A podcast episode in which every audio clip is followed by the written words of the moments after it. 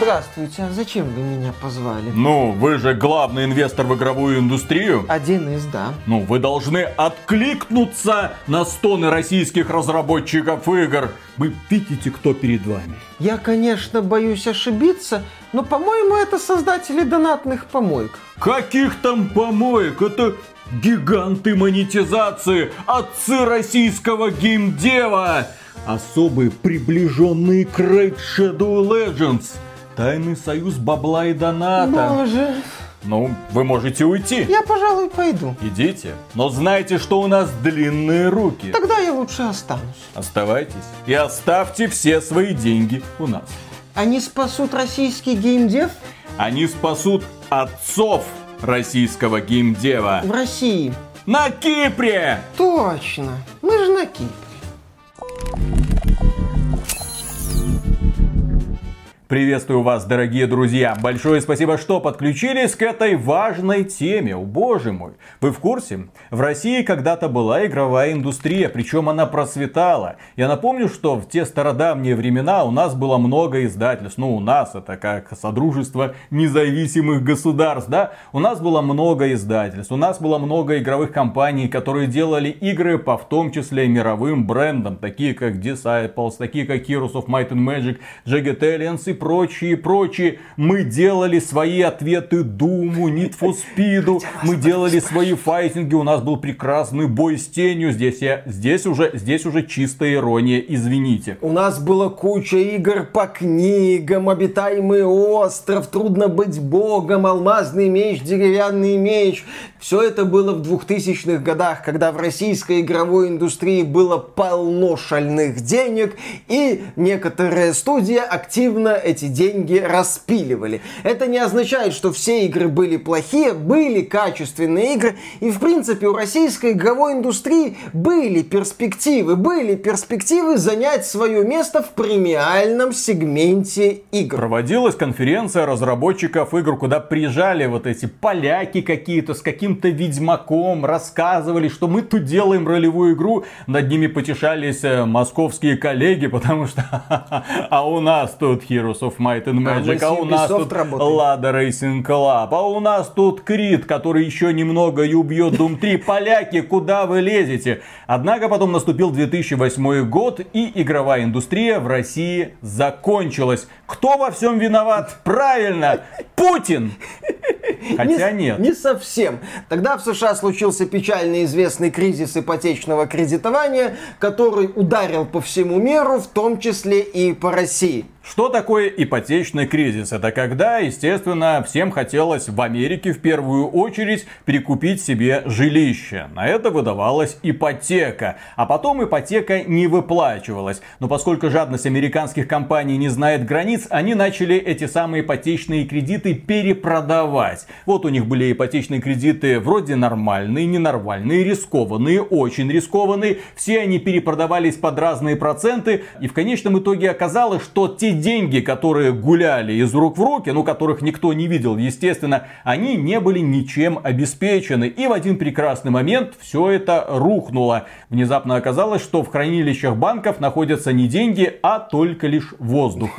Да, вот этот вот мыльный пузырь лопнул, брызги попали многим в глаза, и многие от этого начали плакать, включая российскую игровую индустрию. Российские власти в этих условиях на игровую индустрию особо внимания не обратили. Да там хоть бы что сохранить, Да, да, да, тогда там. сыпалось абсолютно все. Кризис 2008 года это самый жуткий кризис, вот который я лично помню. Там 90-е годы, хрен с ними, там какие-то деньги гуляли из рук в руки. А тут внезапно оказалось, что денег нет, рекламы нет, производителей нет, потому что ты можешь что-то произвести, но ты это не продашь, потому что у населения денег нет. Посыпалось абсолютно все. Это был тот самый год, когда, да, приходилось увольнять огромное количество людей. И я звонил по телефону и говорил, так, ты уволен, ты уволен, ты уволен, ты уволен. Все, в сравнении с 2008 годом сегодняшний кризис не кризис вовсе. Да, и мы тогда конкретно в рынок не вписывались, у нас еще был сайт GameTech, какие-то деньги начали появляться, а потом это все очень сильно затормозилось, по-моему, даже вставал вопрос о закрытии проекта,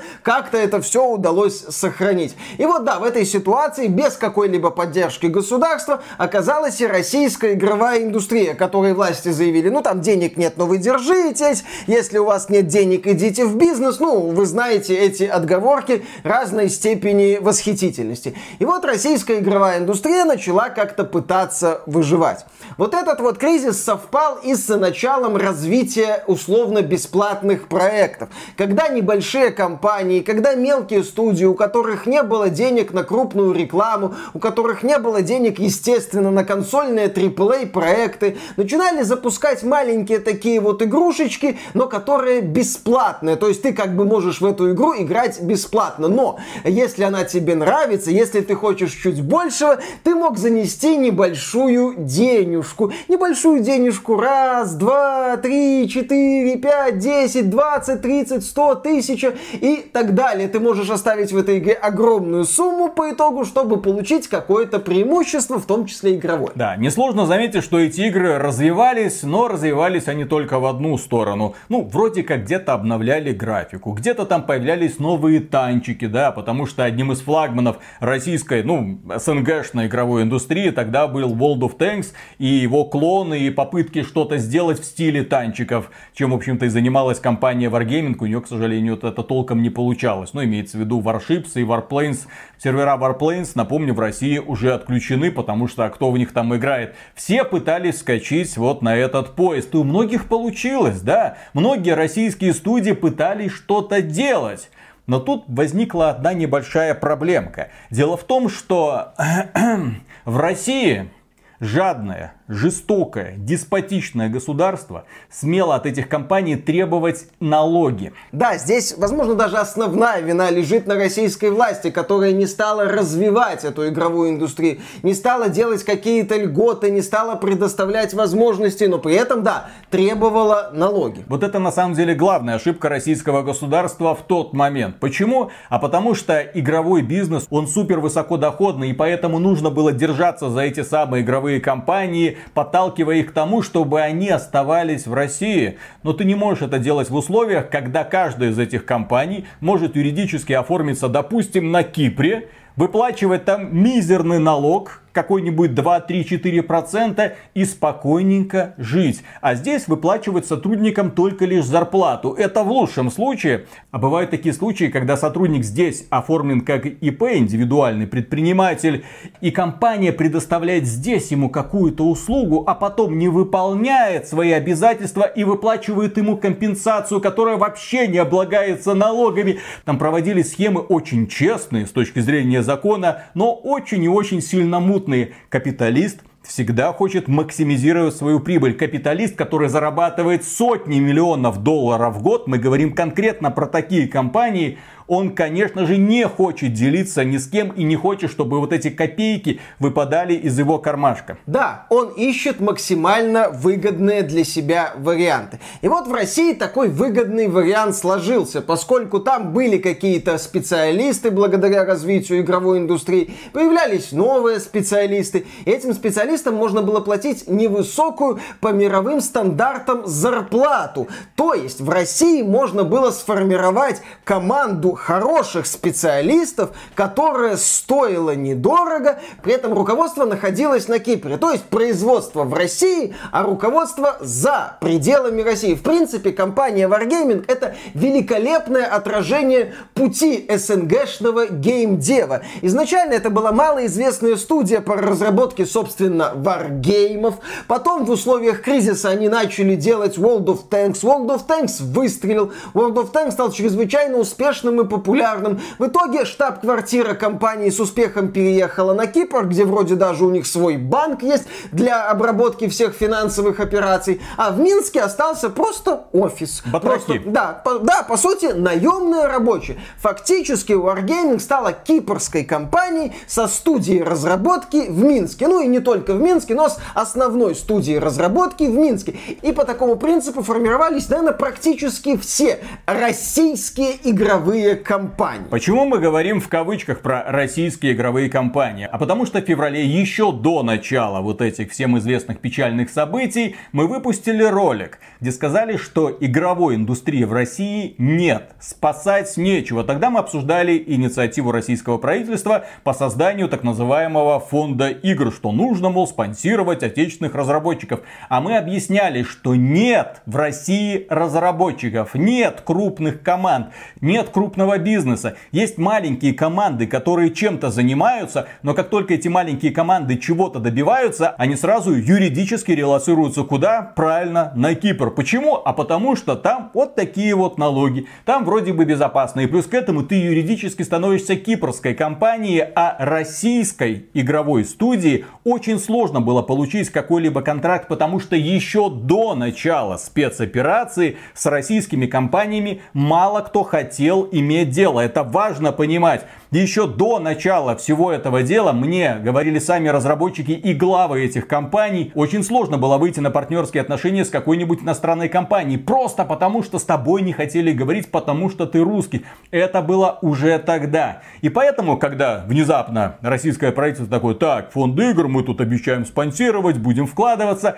Куда вкладываться? Кого спонсировать? Все известные игры, подавляющее количество всех этих известных игр создается венгерскими, кипрскими, литовскими, британскими, какими угодно студиями, американскими студиями. Налоги туда, здесь батраки, которые выплачивают налоги со своей зарплаты. Извините, это неадекватные суммы, потому что такие компании зарабатывают сотни миллионов долларов в год. Естественно, Россия как государству интересно, чтобы эти компании выплачивали налоги конкретно в России. Но момент был упущен. И почему мы вспомнили про 2008 год? А потому что тогда Польское правительство поступило совсем иначе. Оно не бросило представителей бизнеса со словами «денег нет, но вы держитесь». Нет, начало субсидировать этот выгодный бизнес. И в итоге сегодня мы знаем огромное количество польских студий. Ни кипрских, ни лондонских, ни венгерских, ни чешских, ни нидерландских, польских студий, которые разрабатывают AAA продукты сегодня, здесь и сейчас, которые известны вот уже на протяжении последних 10 лет. Уже печально. Своими, да, ну сейчас они, уже печально. Они уже некоторые польские студии, ну как некоторые, знаменитая польская студия CD Projekt Red уже прошла путь от малоизвестной восточноевропейской команды до полноценного, жадного и э, глупого AAA издателя, который отчаянно преследует модные тренды. Ведь в 2007 году вышел первый Ведьмак. По сути, польская индустрия сделала вот этот вот шажок от какого-то там странного дешевого трэша к уже серьезной игре, которая получала высокие оценки и которую многие люди полюбили. И вот если российская игровая индустрия в 2008 по сути самоуничтожилась и переформировалась в создание условно бесплатных игр с донатом разной степени агрессивности, то польская игровая индустрия не без участия государства, грамотного участия государства, пошла в сторону премиального сегмента. И сегодня мы знаем не только CD Projekt Red, это и Techlands, их Dying Light 1.2, и Bluebird Team, и 11-bit Studios, это Manchar, создатели геймдека, и People Can Fly с их Outriders и другими проектами. Мы регулярно наблюдаем интересные польские проекты, именно такие крепкие инди или даже AAA. А в России только в 2021 году пошли разговоры о том, что надо бы налоговые льготы вводить, надо бы отказаться от НДС на проведение рекламных кампаний, потому что студии, зарегистрированные в России, выплачивали куда больше денег, потому что НДС в России был. Если ты хотел провести рекламную кампанию, ты заочно проигрывал иностранцам, потому что ты должен был, чтобы получить тот же самый результат, выплатить на 20% больше денег. Но это просто отмороженные условия. И естественно, никто не хотел на этих условиях работать в пределах юрисдикции России. Как оказалось, ну, многие компании сейчас говорят, и слава богу. И замечательно. Да. Так вот, к чему мы это ведем? После начала спецоперации появилось огромное количество новостей формата «Ну все, российскому игровому бизнесу хана». Уволены сотни человек, здесь уволены тысячи человек, здесь уволены уже чуть ли не десятки тысяч. Посмотрите, сколько сотрудников релацируется, посмотрите, сколько людей осталось без работы. Боже мой, это же просто катастрофа. Все, в России не осталось игрового бизнеса. Его не было. Да, потому что в России был кипрский и так далее игровой бизнес с производственными мощностями в России. Как Виталик правильно заметил, батраки, которые за сравнительно небольшую сумму давали сравнительно хороший результат. И вот в издании Forbes появилась статья с громким заголовком «Денег нет, делайте что хотите. Как гейм-индустрии уходят из России и сокращают персонал». И там рассказывается про судьбу таких компаний, крупнейших воротил бизнеса, как, например, Майтона. Что такое Майтона? Вы знаете, что такое Майтона? Ну, возможно, некоторые из вас слышали про якутскую игру The Day Before. А, вот это красивые ролики. Красивые ролики, там попытка догнать и перегнать The Division, попытка сделать что-то такое свое крутое. И там рассказывается, вот, в Майтона работает тысяча человек, но сейчас они вынужденно затягивают пояса, потому что компания-то зарегистрирована в Сингапуре. А Сингапур присоединился к санкциям в отношении России, поэтому сейчас будет очень сложно что-то проводить. То есть, окей, у нас есть Майтона, ладно, да и Бифот они разрабатывают. А на самом-то деле эта студия известна по созданию мобильных донатных помоек разной степени порашливости в первую очередь. У меня нет никакого снисхождения к тем людям, которые работают над данными проектами. Возможно, это высококлассные специалисты, возможно, они получали хорошую зарплату, возможно, они обеспечивали свои семьи, но делали они ординарные донатные помойки, клоны других донатных помоек. Если вы зайдете в портфолио Майтона, вы увидите прекраснейший полнейший набор, который можно заглавливать как угодно. Клон того-то, клон сего-то. В любом случае, это в первую очередь психологические манипуляции по выкачиванию денег из пользователей. Есть сокращения в российских подразделениях компании Plarium, знаменитые создатели Raid Shadow Legends. По-моему, проблемы у создателей Хроники Хаоса. Вот эта вот реклама, которая, когда еще была реклама в российском сегменте Ютуба, реклама вот этой игры была просто везде, она лезла изо всех щелей. Казалось бы, что рейд так агрессивно не пиарят, как вот эти вот хроники хаоса. Причем у хроник хаоса была такая занимательная реклама, как будто это какая-то такая казуальная логическая игра. На самом деле это, по-моему, был клон рейда. Да, я, да, я да. к сожалению, в этот проект не погружался. Может быть, это было и это так. Это клон, клон, да, клон. Да, да, да. Ну, еще Idol раз. RPG. Да, да, да, да, да. Очередная Idol RPG. Э, студия Game Insight очень некрасиво рассталась со своими сотрудниками. Э, литовская студия. Только проблема в том, что эта литовская студия организована бывшими ребятами из Mail.ru. Те самые ребята, которые погубили в свое время, почти погубили Алоду онлайн своей зверской монетизацией. Те самые ребята, которые научились зарабатывать деньги, а потом открыли офис в Вильнюсе для того, чтобы разрабатывать условно бесплатные донатные мобильные помойки. Внезапно. Да. Безусловно, увольнение это всегда отвратительно. Безусловно, за каждым увольнением может стоять личная трагедия.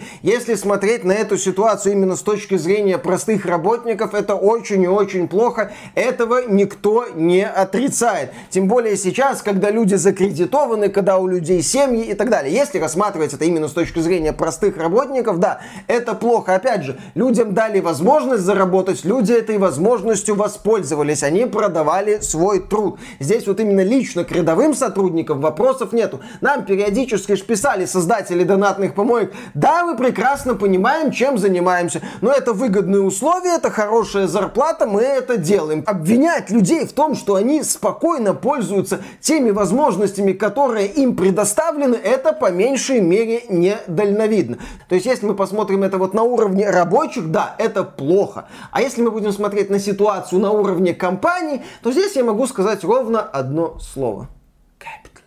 Да. Все хорошо. Потому что что произошло? Появился очень проблемный регион Россия. И с точки зрения кипрской компании, зачем вести... Ну, Кипрская, как? литовская, да, да, да. сингапурская и, и далее, далее по списку компаний. Это иностранные компании. У них сложности работы с проблемным регионом России. Поэтому они вынуждены отказываться от части своих сотрудников, пытаются их релацировать. Всех релацировать, естественно, не получится, потому что многие люди говорят, а зачем нам это надо, мы и здесь работу найдем. Кстати, работу вполне можно будет найти, мы про это еще поговорим. И в итоге оказывается, что это статья Forbes по поводу того, что игровой рынок в России рушится иностранные компании перестают работать с рынком России. Вот так вот. Так же, как Electronic Arts ушла с российского рынка, так же, как Activision Blizzard ушла, Take-Two и Ubisoft. Ничего не меняется. Здесь просто остались сотрудники, сотни и тысячи сотрудников потеряли свои работы, но тем не менее компании как были, так и остались за рубежом. Выплачивали свои налоги они за рубежом. В Россию они не принесли ни копейки, и с точки зрения ну, прагматизма,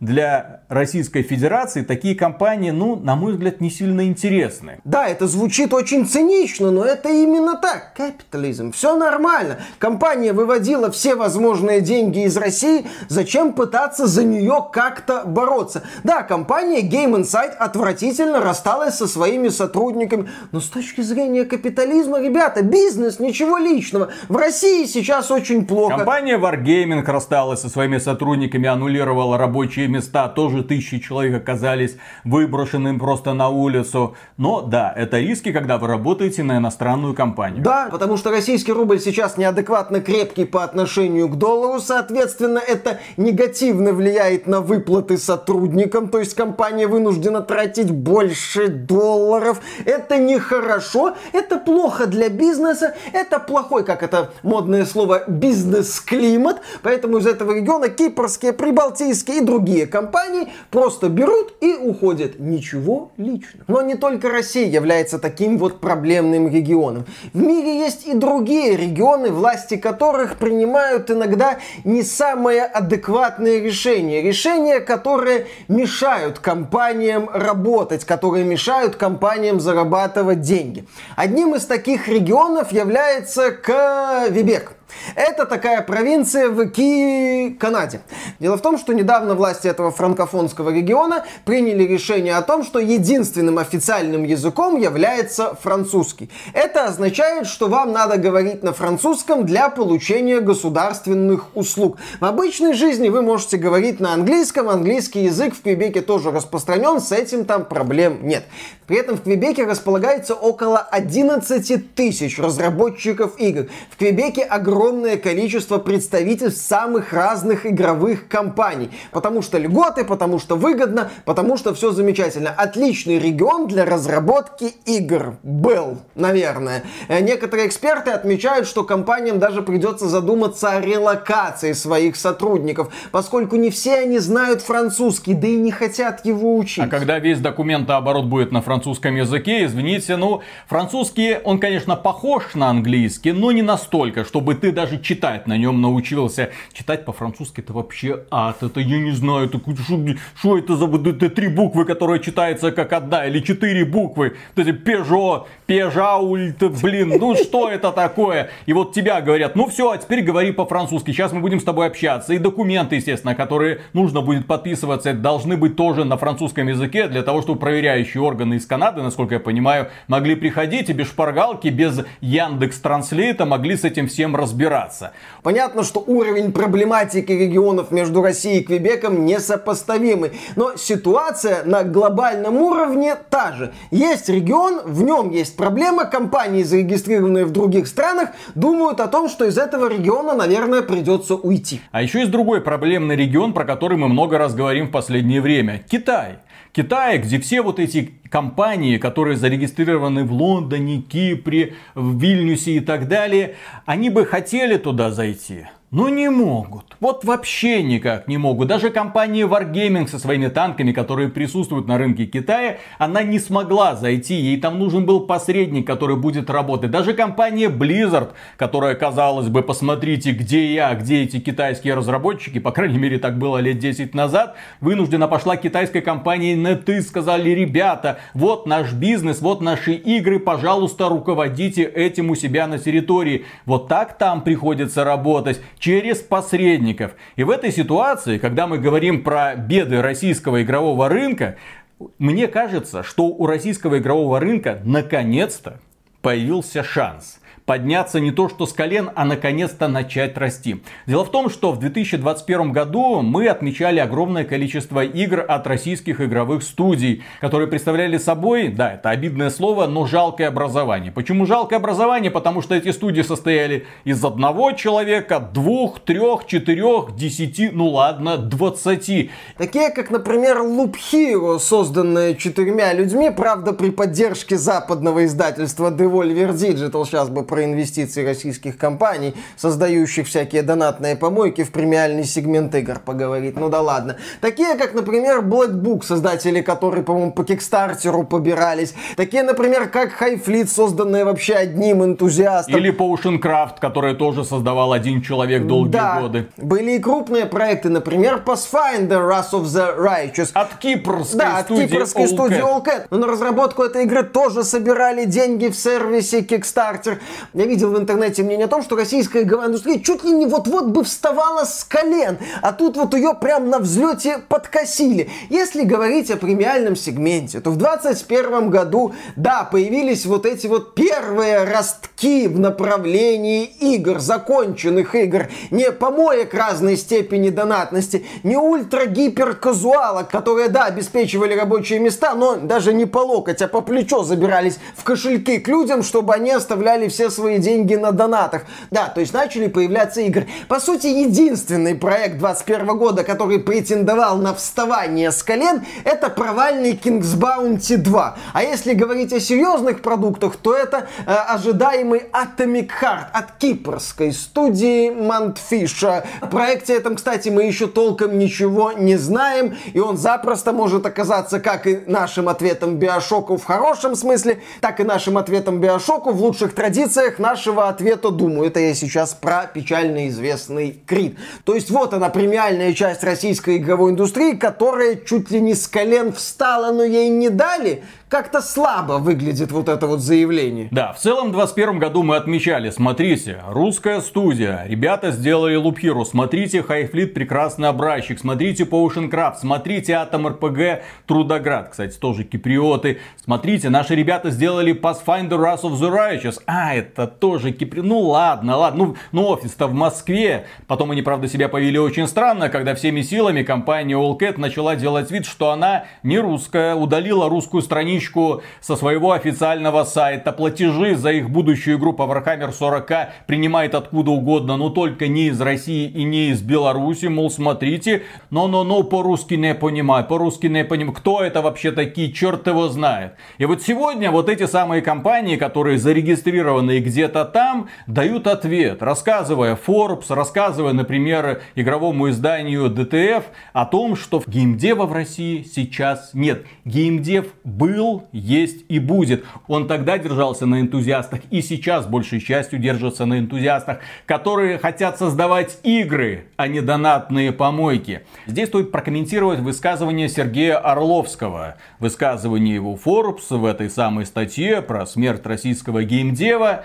А Сергей Орловский, да, это легендарный основатель легендарной же студии Nival, который зарегистрировал новую компанию на Кипре, которая занимается созданием условно-бесплатных донатных помоек. Ну, кто бы мог подумать, естественно, да? Ничего личного. Да, и Сергей Орловский, как грамотный бизнесмен, здесь без иронии, без ничего, глубочайшее ему уважение, э, он высококлассный специалист, он говорит следующее. Ужасный курс рубля, очень тяжело проводить платежи, никогда не знаешь, когда тебе забанят средства разработки, например, движки, на которых ты работаешь. А поскольку весь софт по SaaS модели, то в случае их отключения в России из них практически невозможно будет доставать свои данные. Да, Сергей Орловский говорит совершенно верно. Как человек, который возглавляет иностранную игровую компанию. С российским регионом работать очень тяжело. Да и бессмысленно уже в нынешних Да, с другой стороны, есть прекрасные специалисты, с которыми побеседовали ребята из портала DTF, которые говорят, что да, все плохо, но, конечно же, люди будут как-то выкручиваться. Ну и в данном случае Илья Ефремов, сооснователь венчурного фонда The Games Fund, сказал буквально следующее. Что до игроков, говорит он, они не пропадут, э, так или иначе будут получать контент. Локальные разработчики, то есть ориентированные на российский рынок, будут получать больше трафика, хотя и без этого имеют миллионы долларов в месяц. Условно, аудиторию Call of Duty заберет Warface. Ах. В общем, да, и в то же время основатель The Games Fund ожидает роста пиратства и все такое прочее это уровень квалификации людей, которые не до конца понимают этот рынок, которые судят по российскому рынку по лекалам, не знаю, западного. В России Call of Duty мало кому интересен. Это и, вообще не популярно. Да, и если сравнивать с Warface, то при чем тут Warface вообще? Люди как играли в контру, так и будут дальше играть в контру. Гейб Ньюэлл со своей компанией Valve с российского рынка не уходил. Через пень-колоду, через Киви или через WebMoney можно деньги забрасывать в стимовский кошелек и дальше спокойно пользоваться этим сервисом. Для российских пользователей мало что изменилось. Появилась просто лишняя прослойка, с которой предстоит взаимодействовать. Компании, которые не заявили о своем уходе, они продолжают дальше продавать свои игры в Стиме. Эти игры продолжают прекрасно покупаться. Русскоязычное сообщество продолжает в них играть. Даже богомерзкий Diablo Immortal, который, казалось бы, заблокировали на всех возможных уровнях. Не, наши люди все равно нашли способ скачать, посмотреть, поплеваться. И некоторые, даже да, да, некоторые даже сделали обзоры, восхищенные что мне лично, например, непонятно. Ну что поделать, российский гражур держит марку в любой ситуации. Стабильность признак мастерства.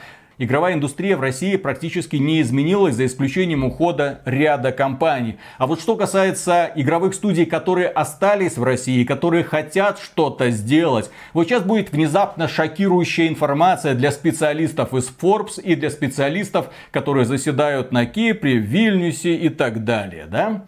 Мне Синичка на хвосте принесла, там, сказали, пожалуйста, не называйте там компании, потому что, знаете ли, тут могут последовать ответные санкции уже от пользователей в разнообразных соцсетях, мол, как вы смеете и так далее. Но тем не менее, многие российские компании, игровые, которые разрабатывают игры, а не донатные помойки, наконец-то начали получать финансирование со стороны российских инвесторов. А почему такая ситуация сложилась? А потому что в России внезапно внезапно огромные деньги – вы себе не представляете, какие деньги оказались заперты в России. Ты не можешь их инвестировать в западные компании, ты не можешь их инвестировать в какие-нибудь западные студии, чтобы они там, да, вывести ты эти деньги не можешь. Точнее, ты можешь попытаться и, скорее всего, выведешь, но на этом очень сильно потеряешь. Более того, ты эти деньги не можешь даже в банк положить, потому что отрицательная ставка по валютным вкладам. Инвесторы столкнулись с ситуацией, когда деньги должны работать. А что может быть лучше, чем вкладываться в игровой бизнес при условии, что у разработчиков руки не жопы растут.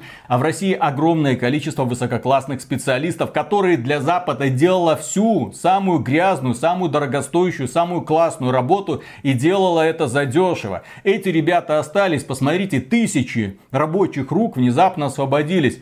Мне интересно, куда они пойдут, чем они будут заниматься. Но, по крайней мере, судя по той информации, что у меня есть, многие российские компании сейчас говорят, ребята, наконец-то заработало, наконец-то на нас обратили внимание, наконец-то мы получили финансирование, о котором мы не мечтали, и не из госфондов, да, потому что сейчас огромное количество людей, у которых есть деньги, ищут куда бы их вложить. Игровая индустрия является прекрасным капиталовложением. Почему? А потому что это высокодоходное предприятие.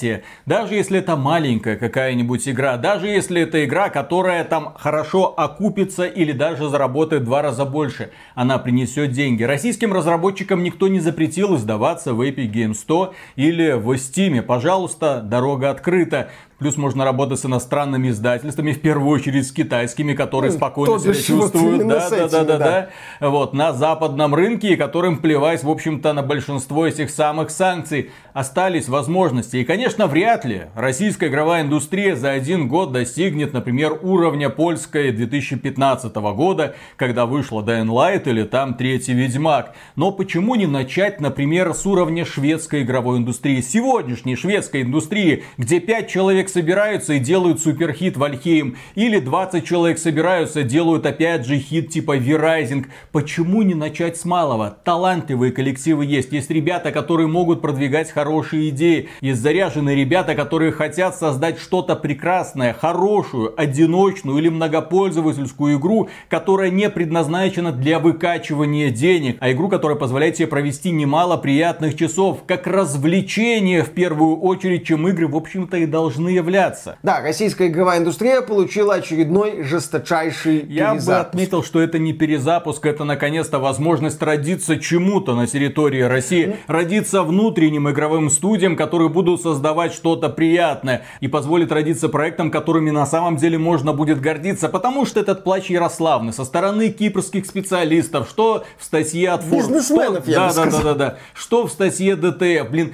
вот нахрен, дорогие товарищи, вот со всеми своими донатными помойками пройдите вот в сторону Европы, Запада, там вам это разрешают, там выкачиваете беспринципно и аморально деньги у пользователей, копируя разработки друг друга, потому что большего вы ничего создавать не можете. И более того, в то время, когда игровая индустрия еще не находилась под такими санкциями, были же все возможности для того, чтобы вкладываться в российскую игровую индустрию, за которую у вас так сердце сегодня болит. Можно было проспонсировать ребят, которые делали Black Book, можно было вложиться в несколько других студий, но почему-то в разработчиков Hero вложилась Devolver Digital, а не вы. Это все было до вот этих вот супер драконовских санкций, до того, как в России решительно стало невозможно работать. Основные средства в российской, в российской игровой индустрии были в известно каких проектах. И вот после этой очередной жесточайшей перезагрузки, вот это вот поле донатных помоек за пределами Mail.ru, ну ныне ВК, сгорело. Вот чуть ли не по щелчку пальца.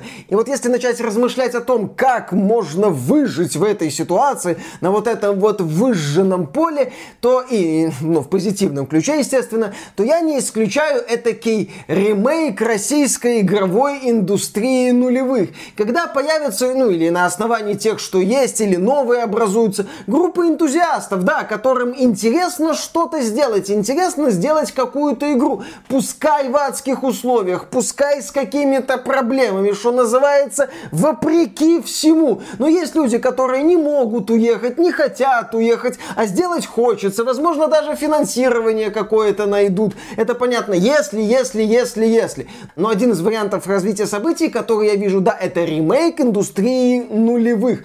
Но уже с прокачанными идеями по геймдизайну, с какими-то новыми возможностями, с возможностями работать через издателей, С которые... тут огромным штатом высококлассных специалистов, Да, с- с готовыми движками, с возможностью сразу начать что-то создавать. По сути, сейчас нужна идея, а реализовать ее уже способ найдется, потому что, еще раз отмечу, в России и в Беларуси огромное количество талантливых людей, которые знают, как создавать игры, которые умеют рисовать, которые умеют геймдизайн, которые умеют во все. И, конечно, если там почитать всякие вот эти отзывы на ДТФ, вот этих высококлассных специалистов, они говорят, ребята, учите английский язык, пора валить. Вот, вот все, там мы вас заберем, вот просто вот сразу приезжайте. Им это, естественно, выгодно. Вот этим всем бизнесменам, которые сидят на Кипре и мечтают о том, чтобы зарабатывать не 600 миллионов долларов в год, а 800, а здесь платить копейку, им это, конечно, выгодно. Они тебя возьмут на поруки, они будут тебе давать хорошую европейскую зарплату. Ну, пониже Ну, чуть-чуть. Ну, может, да, чуть такой чуть-чуть выше среднего. Ну, для того, чтобы ты чувствовал себя гордым, чтобы ты мог там, не знаю, в кафешку ходить.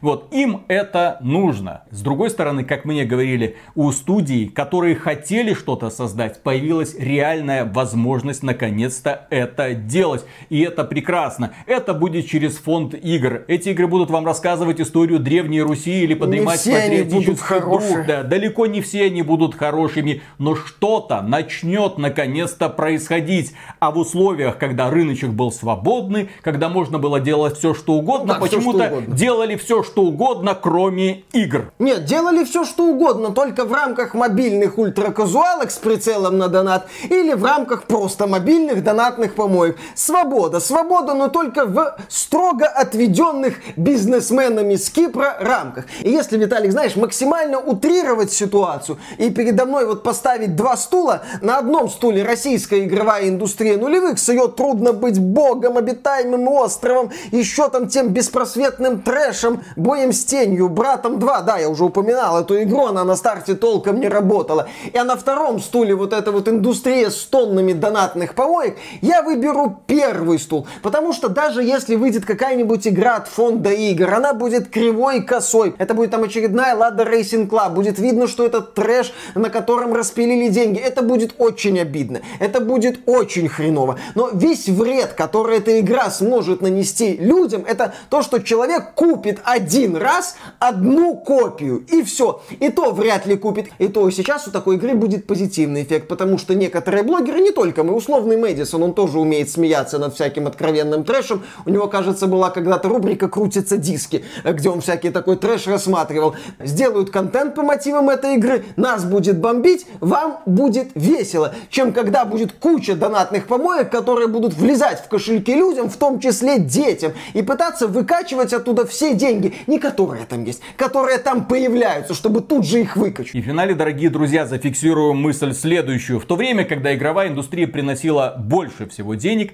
она загнивала она загнивала по полной программе. Это касается не только российского игрового рынка, это касается и европейского, и, конечно же, американского в первую очередь. Несложно заметить, к чему привела жадность. А в сложных ситуациях, когда чувствуется неудовлетворенность игроков, которые хотят во что-то хорошее играть, а продуктов просто нет, очень легко выстреливать. Как это было, опять же, и с Hero, как это были и с разработками шведских ребят, как это было и с несколькими успешными продуктами от э, российских разработчиков, опять же, в прошлом году. Да, если мы взглянем на так нелюбимую нами AAA-индустрию, то там вертятся какие-то космические деньги. При этом там слово оригинальность уже давно стало ругательством, при этом все интересные идеи, новые идеи, которые появляются, связаны с монетизацией, при этом качество игр падает, падает, и падает, пока оно не пробивает дно, как было в случае с Battlefield 2042, когда крупные компании потом сказали, «А, оказывается, игры надо нормально, адекватно тестировать. И достаточно посмотреть на Китай, когда китайское правительство начало душить все эти донатные помойки, вводя сумасшедшие ограничения, сумасшедшие ограничения.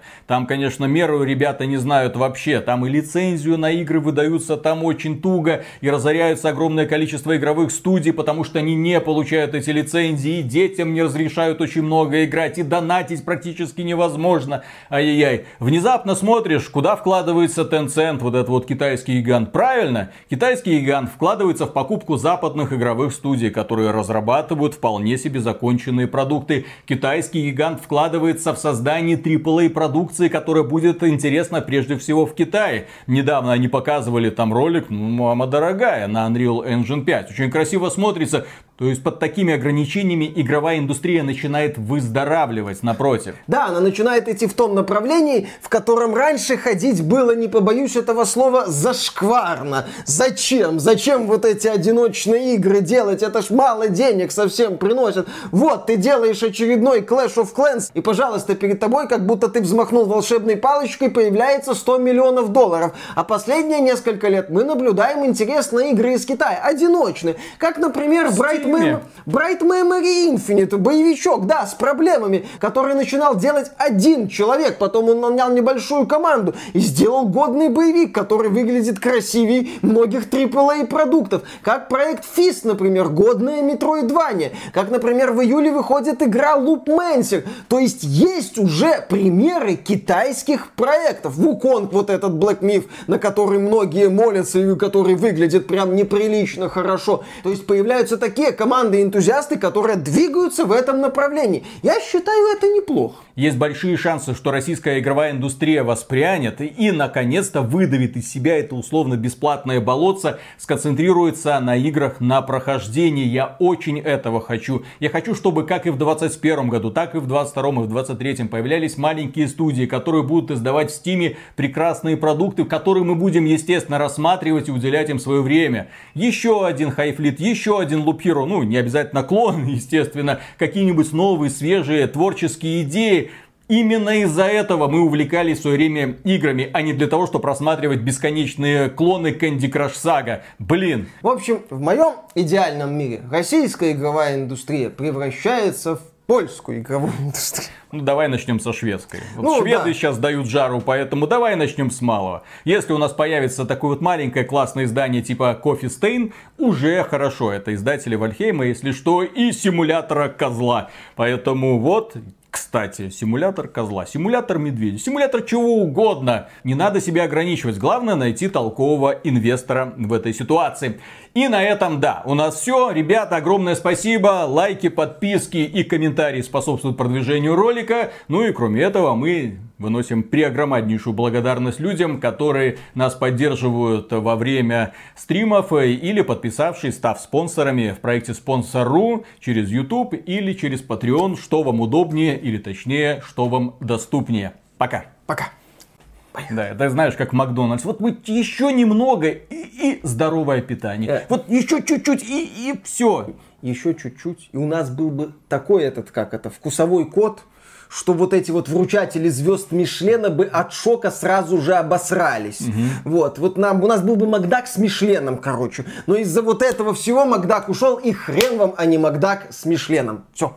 Поехали. Все, печально. А Мишлен? Да. Мишленовские звезды, это не путать с... Так в Москве Шин... есть мишленовские рестораны. Ну окей, но нету Макдака с мишленовской звездой. А, был бы а. Макдак с мишленовской звездой. А так все. Вот, понимаешь, шаурмячный это у Васяна на мишленовскую звезду рассчитывать едва ли может, понимаешь? Хотя, по-моему, в Таиланде есть как какой-то точка уличной еды э, с мишленовской звездой. Мне в Ютубе в предложке мелькало. В Таиланде есть точка, точнее целая аллея, куда с женой лучше не ходить. Да, потому, потому что, что жене ты, будет приятно, ты идешь, а тебе обидно. Ты идешь, а там в разнобой, да, какие да, да. хочешь. Да, да, да, Здесь да. главное не ошибиться, потому что каждая вторая девочка это мальчик. Ты черт его знает. Хотя с другой стороны. В том-то и хотя с разница? другой стороны, какая в другую сторону разница. Поехали. Так, начинаем. Раз, два, три.